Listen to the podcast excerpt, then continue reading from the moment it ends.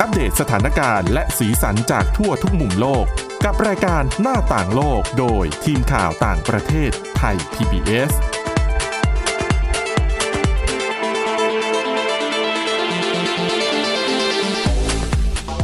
สวัสดีค่ะ คุณผู้ฟังต้อนรับเข้าสู่รายการหน้าต่างโลกกันอีกครั้งหนึ่งนะคะ วันนี้ค่ะดิฉันมีเรื่องราวเกี่ยวกับทางแก้ปัญหาในการช่วยเหลือผู้ประสบภัยในปากีสถาน ที่ได้รับความเดือดร้อนจากฝนที่ตกหนักในช่วงฤดูมรสุมนะคะ และเนื่องจากว่ามีคนที่เดือดร้อนในลักษณะเนี้ยเป็นล้านล้านๆคนเลยค่ะ ลำพังแค่หน่วยงานราชการหรือหรือว่าองค์กรให้ความช่วยเหลือด้านมนุษยธรรมเนี่ยคือช่วยยังไงก็คงจะช่วยไม่ทันนะคะ ในการที่จะหาที่พักพิงให้กับผู้ประสบภัยเหล่านี้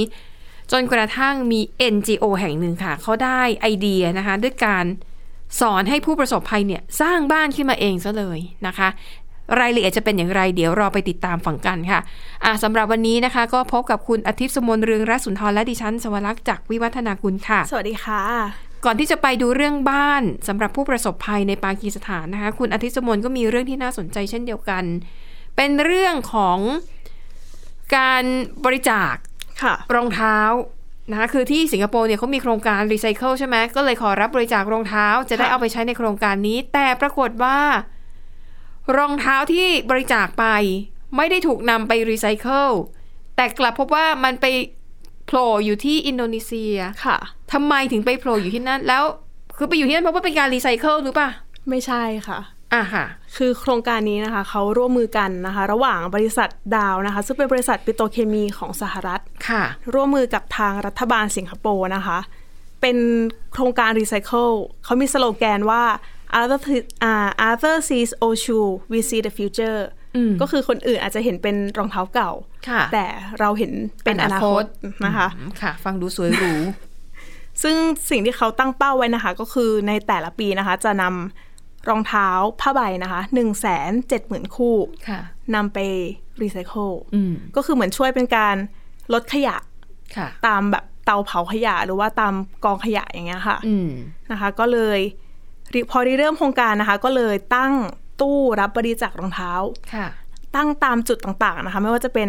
โรงเรียน อืม ตามสถานที่สาธารณะนะคะ คือหลาย ๆ จุดเลยนะคะ แล้วรองเท้าที่เขาต้องการนะคะ ก็จะเป็นรองเท้าที่มีชั้นยางอะค่ะ ชั้นยางพลาสติก ก็คือเขาจะนำตรงนั้นเนี่ยไปใช้ประโยชน์นะคะ ค่ะ ก็คือจะเอาไปทำเป็นวัสดุทำสนามเด็กเล่น อ๋อ แล้วก็ ไอ้ที่มันนิ่มๆใช่ไหม ใช่ เวลา ค่ะ เรา คุณผู้ฟังอาจจะจำได้ คือมีไม่กี่ไม่เยอะหรอก แต่ถ้าเป็นลู่วิ่งดีๆอ่ะอย่างในสนามวิ่งที่เป็นมาตรฐานนะคะ ค่ะ พื้นเขาจะนิ่ม เวลาเราเหยียบมันจะมันจะเหมือนถนอมหัวเข่าอะไรแบบเนี้ย ใช่ อ๋อเขาไปทำพื้นแบบนั้นใช่ไหม ใช่ค่ะ ก็คือ ค่ะ จะทำตามสนามเด็กเล่นนะคะ แล้วก็อ่าตามสถานที่ออกกำลังกาย หรือว่าตามลู่วิ่งนะคะ ค่ะ ทีนี้ทางสำนักข่าวรอยเตอร์สค่ะ เขาอยากพิสูจน์ ค่ะ ก็คืออยากพิสูจน์ว่าโครงการนี้สร้างประโยชน์จริงไหม อืม นะคะเมื่อเดือนกรกฎาคมปีที่แล้วอะค่ะเขาก็เลยนำบริจาคอ่าอ่านำรองเท้าหนึ่งคู่นะคะ ไปบริจาค ค่ะ ก็คือไปหย่อนตามตู้นี่แหละ แล้วอย่าบอกนะว่าฝัง GPS ไว้ในนั้น ใช่ จริงเหรอ ใช่ ค่ะเขาก็ ค่ะ ฝังอุปกรณ์ติดตามไว้ด้วยนะคะ ค่ะ แล้วพอติดตามไปสักพักหนึ่งนะคะ ไม่กี่สัปดาห์ ก็พบว่ารองเท้าคู่นั้น ไปโผล่ที่เกาะบาตัม ค่ะ ที่อินโดนีเซีย ซึ่งเขาก็คิดทางบวกนะคะ ก็คืออาจจะเป็นฟลุกหรือเปล่า เป็นความผิดพลาดหรือเปล่า ค่ะ ก็เลยบริจาคเพิ่มอีก 10 คู่ ค่ะ แล้วทั้ง 10 คู่ก็ติดตั้งเหมือนกัน ติดตั้ง GPS เหมือนกั ใช่ น ค่ะ ตอนนี้ก็คือส่งอาบริจาคไปทั้งหมด 11 คู่นะคะ ค่ะ ทีนี้พอติดตามไปสักระยะหนึ่งอะค่ะ เขาก็พบว่ารองเท้าที่ส่งไปนะคะ ตกไปอยู่ในมือของบริษัทส่งออกสินค้ามือสองของสิงคโปร์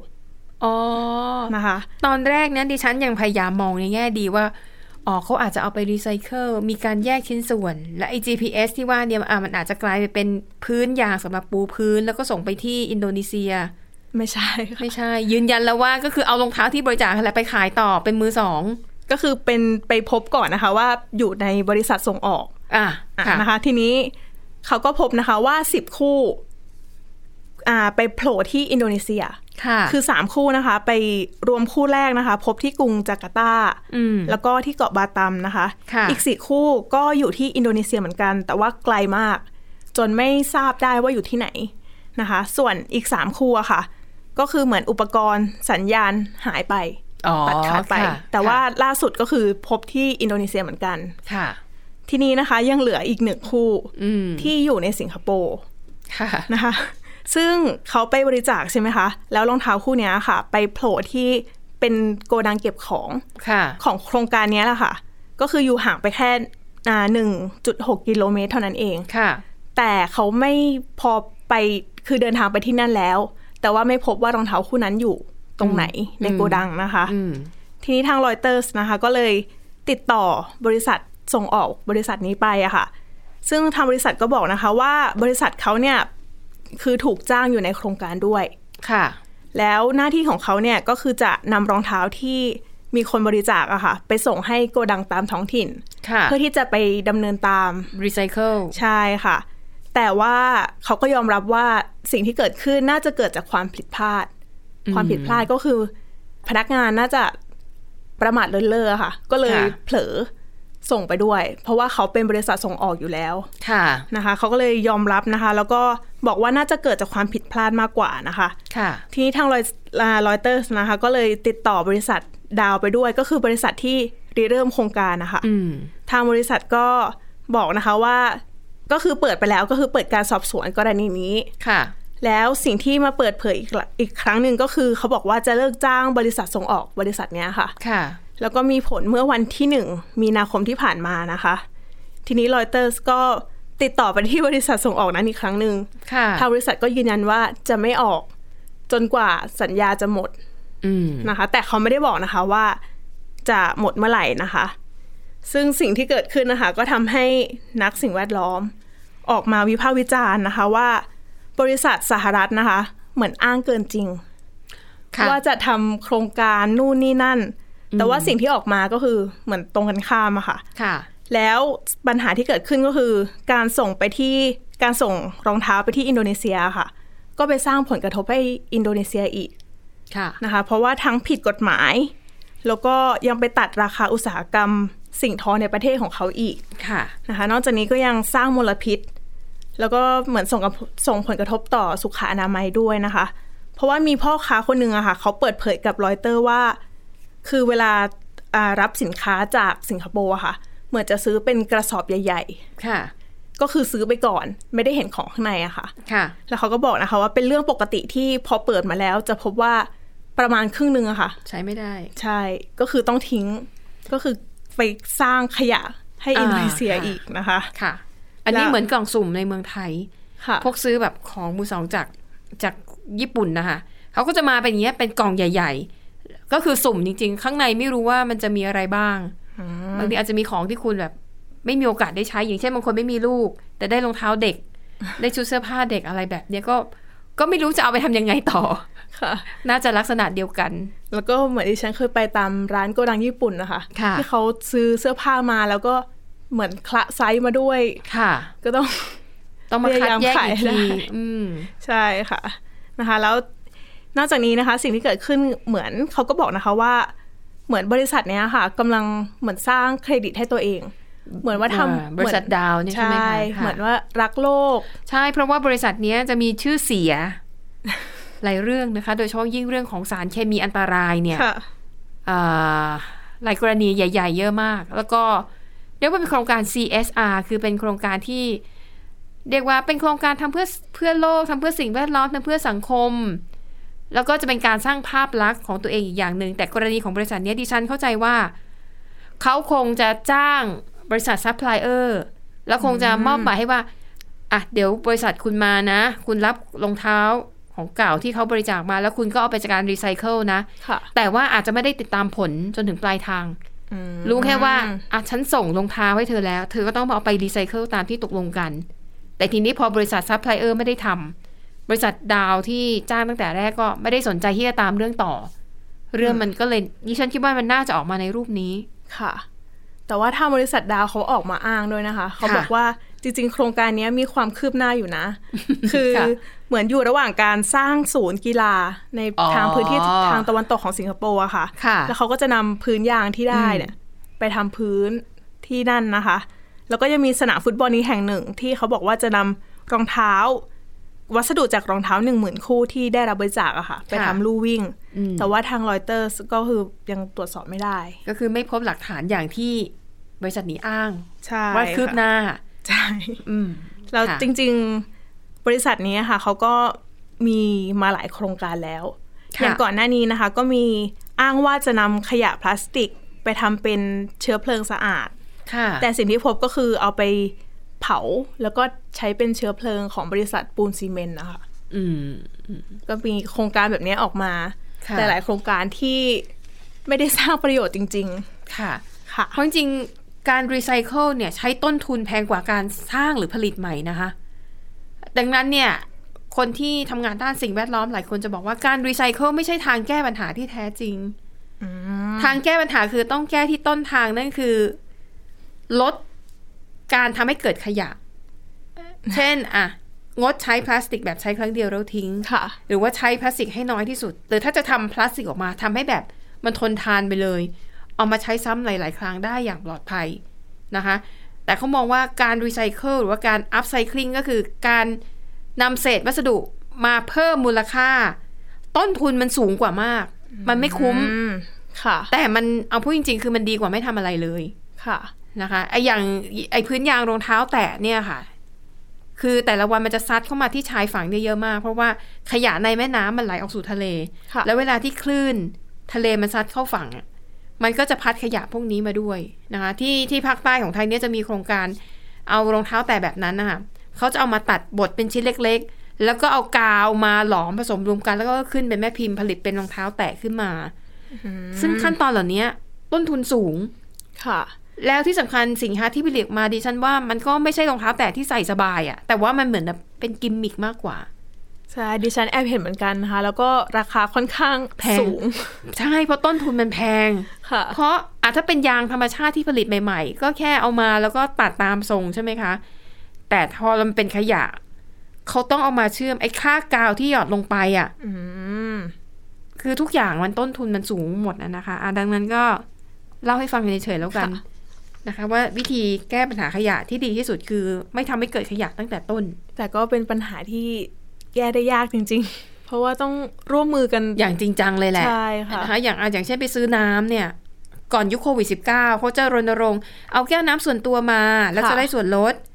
แต่พอเกิดโควิด -19 ปุ๊บทุกอย่างหายไปหมด แต่ตอนนี้เขาก็เริ่มแล้วนะเขาก็เริ่มยอมอนุญาตให้แบบอ่ะเอาแก้วน้ำไปซื้อแล้วก็จะได้ส่วนลดอะไรแบบเนี้ย ค่ะ นะคะอ่ะนั่นก็คือเรื่องของปัญหา อาจจะเรียกว่าเป็นเป็นนโยบายที่หวังจะสร้างภาพลักษณ์ที่ดี แต่สุดท้ายพอมันไม่เกิดขึ้นจริง เลยยิ่งทำให้ภาพลักษณ์ของบริษัทเนี่ยแย่ไปยิ่งกว่าเดิมอีก ค่ะ นะคะอ่ะไปดูอีกเรื่องหนึ่งนะคะที่เกรินเอาไว้เอ่อก็คือเป็นเรื่องของปากีสถาน ปากีสถานเนี่ยเป็นอีกหนึ่งประเทศในเอเชียใต้นะคะ ที่เรียกว่าอ่วมทุกปีในฤดูมรสุม เอเชียใต้ บังคลาเทศ ประเทศแถบๆเนี้ย เวลามีพายุในฤดูมรสุมนะคะ จะโดนหนักมากคือ บ้านเรือนจมอยู่ใต้น้ำหมด อย่างปีที่แล้วเนี่ยนะคะ ก็หนักเหมือนกัน พื้นที่หนึ่งในสามของปากีสถานทั้งประเทศจมอยู่ใต้น้ำบ้านเรือนประชาชนไม่ต้องพูดถึง คือแข็งแรงหน่อยก็ยังคงอยู่ แต่ว่ามันจมน้ำอ่ะ ค่ะ มันไม่สามารถใช้ชีวิตอยู่ในนั้นได้ ที่สร้างแบบไม่แข็งแรงก็พังไปกับพายุนะคะ ทีนี้ในแต่ละปีมีคนที่มีปัญหากลายเป็นผู้ไร้บ้านเนี่ยหลายล้านคนเลยนะคะ แน่นอนถ้าจะรอให้รัฐบาล รอให้ NGO เขาแบบเอามาช่วยฉัน มาสร้างบ้านให้ฉัน ยังไงมันก็ไม่ทันกับจำนวนผู้ประสบภัย ค่ะ หลายคนใช้ชีวิตอยู่กลางเต็นท์น่ะแล้วก็อยู่ริมถนน อืม เพราะว่าถนนเป็นที่เดียวที่น้ำไม่ท่วม ค่ะ และสองข้างทางนี่คือน้ำท่วมหมดนะคะ แต่ว่าปัญหาเนี้ยนะคะก็มี NGO ในปากีสถานเองค่ะ เขาก็ใช้ความรู้ด้านการก่อสร้างนะคะ ฝึกทักษะให้ผู้ประสบภัยนี่แหละ สร้างบ้านของตัวเองขึ้นมา ค่ะ อาจจะไม่ได้หรูหราไม่ได้แบบใหญ่โต แต่อย่างน้อยเป็นบ้านที่คุณเข้าไปใช้ชีวิตอยู่ในนั้นได้จริง มีความปลอดภัย คุ้มแดดคุ้มฝนได้ อืม นะคะ และนั่นก็คือเรื่องราวของบ้านดินในปากีสถานนะคะ เดี๋ยวเราไปฟังรายละเอียดจากรายงานอันนี้กันค่ะ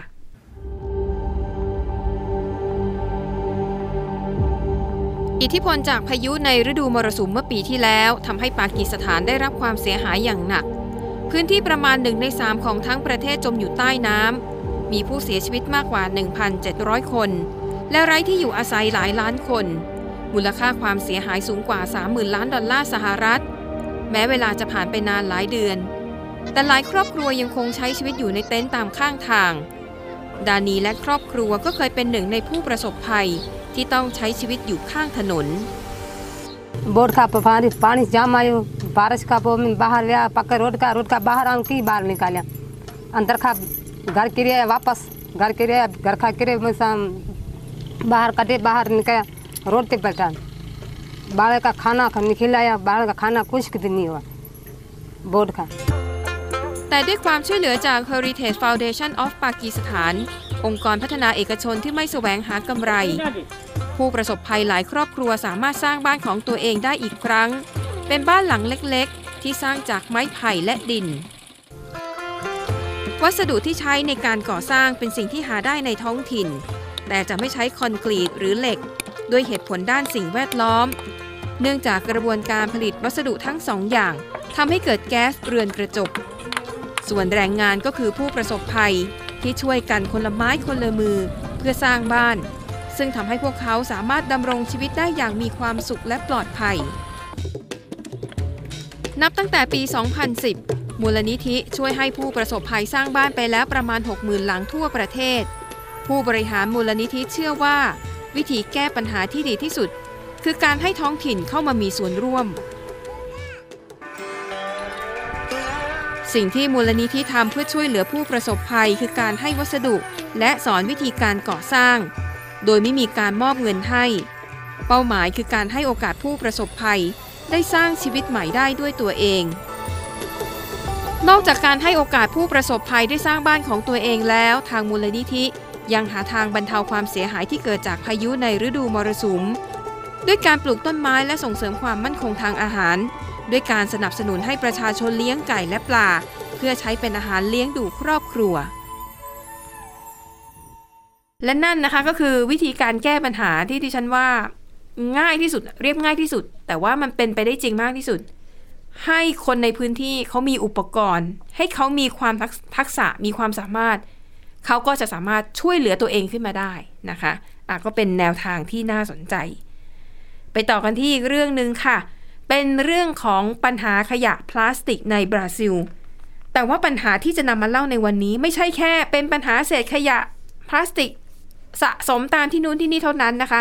แต่ปัญหามันใหญ่กว่านั้นค่ะ เพราะว่าขยะพลาสติกในบราซิลเนี่ย คือมันถูกทิ้งไว้นานจนกระทั่ง มันแข็งจนกลายเป็นหินน่ะ ค่ะ แล้วก็ทำให้เกิดปัญหาสิ่งแวดล้อม อีกรูปแบบหนึ่งขึ้นมา อันนี้เดี๋ยวต้องให้คุณอาทิตย์สมนเล่าให้ฟังค่ะ ค่ะนะคะก็คือมีนักธรณีวิทยานะคะในบราซิลนะคะเขาพบหินประหลาด ที่มีลักษณะเป็นครึ่งหินครึ่งพลาสติก เออ ดิฉันก็ไม่เคยเห็นนะ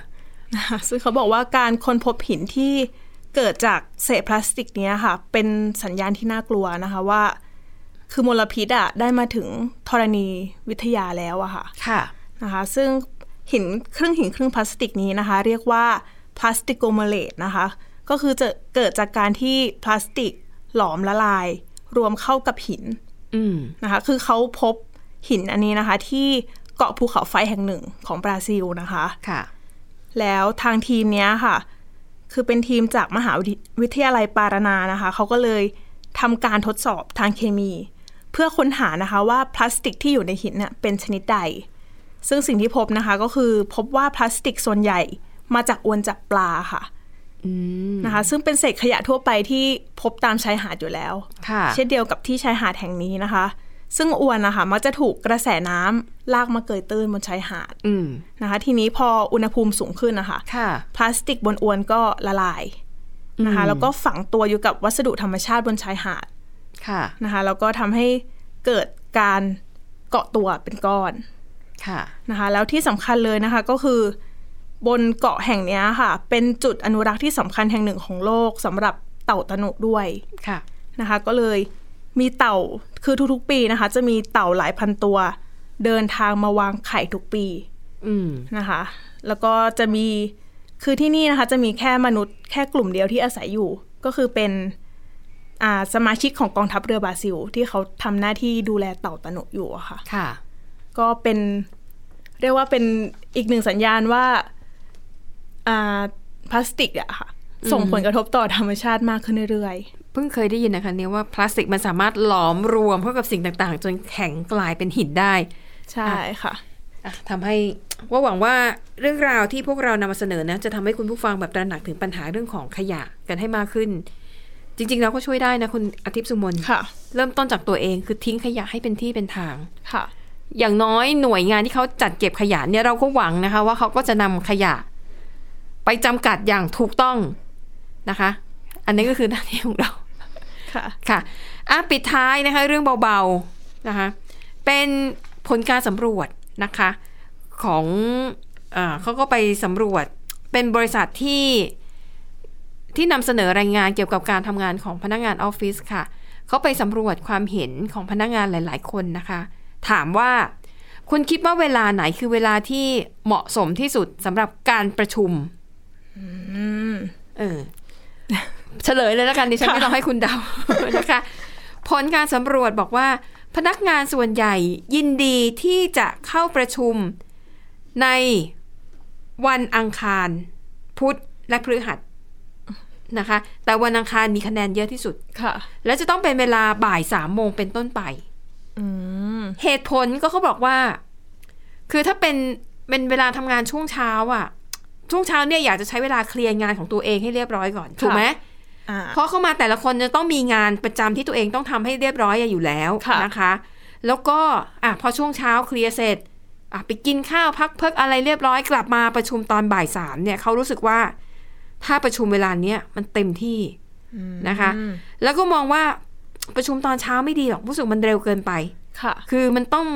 การประชุมมันก็ต้องเป็นการระดมความคิดระดมสมองใช่ไหมเขาบอกมันต้องแบบให้อุ่นเครื่องหน่อย อุ่นเครื่องสักตอนเช้าแล้วตอนบ่ายแบบสมองจะได้แล่นอะไรอย่างเงี้ยนะคะ ส่วน วันอังคารเนี่ย ถือว่าเป็นวันที่พนักงานนะให้ความเห็นว่าเหมาะกับการเข้าร่วมประชุมมากที่สุดนะคะ ค่ะ เขาไม่ได้ให้เหตุผลว่าเพราะอะไรแต่ดิฉันคิดว่าอาจจะเพราะมันเป็นวันกลางๆสัปดาห์ อืม วันจันทร์อาจจะเร็วไป ค่ะ เพิ่งกลับมาทำงาน วันศุกร์ก็ใจไม่อยู่กับตัวแล้วประชุม ใช่ ศุกร์บ่ายสามใจใจมันออกไปข้างนอกแล้วอะ ไม่ได้ประชุมเสร็จต้อง เก็บไปเครียดเสาร์อาทิตย์อีก อ๋อ งั้นวันอังคารเนี่ยจะกำลังพอดี เพราะระดม ค่ะ สมองมีการแอดไซน์งานใหม่ๆ อ่ะพฤหัสอ่ะพุธพฤหัสศุกร์ ค่ะ มีเวลาเอาสิ่งที่ประชุมไปเดินเรื่องต่ออะอื้อคุณคิดดีนะ คุณอา คิสุนนะคะอ่ะดังนั้นแต่ว่ามันก็เป็นแค่แบบแนวคิดแบบพื้นฐานทั่ว ๆ ไป ค่ะ แต่ละงานแต่ละบริษัทแต่ละหน้าที่มันไม่เหมือนกันอยู่แล้ว ดังนั้นเวลาประชุมที่เหมาะสมอย่างที่ดิฉันนำมาเล่าอาจจะไม่ได้เหมาะกับบริษัทของคุณผู้ฟังก็ได้ ค่ะ แต่อันนี้เล่าให้เป็นแนวทางเฉยๆนะคะเห็นว่ามันน่าสนใจดี แล้วบางที่อาจจะมีประชุมกันทุกวันด้วยนะ โอเค ค่ะ นะคะก็ขอให้โชคดีกับการทำงานนะไม่ว่าที่ทำงานคุณจะประชุมกันบ่อยแค่ไหนก็ตามนะคะ ค่ะ อ่ะและทั้งหมดนี้ก็คือเรื่องราวในรายการหน้าต่างโลกขอบคุณสำหรับการติดตามค่ะหมดเวลาแล้วนะคะ ลากันไปก่อนพบกันใหม่ตอนหน้า สวัสดีค่ะ สวัสดีค่ะ Thai PBS podcast. View the world via the voice.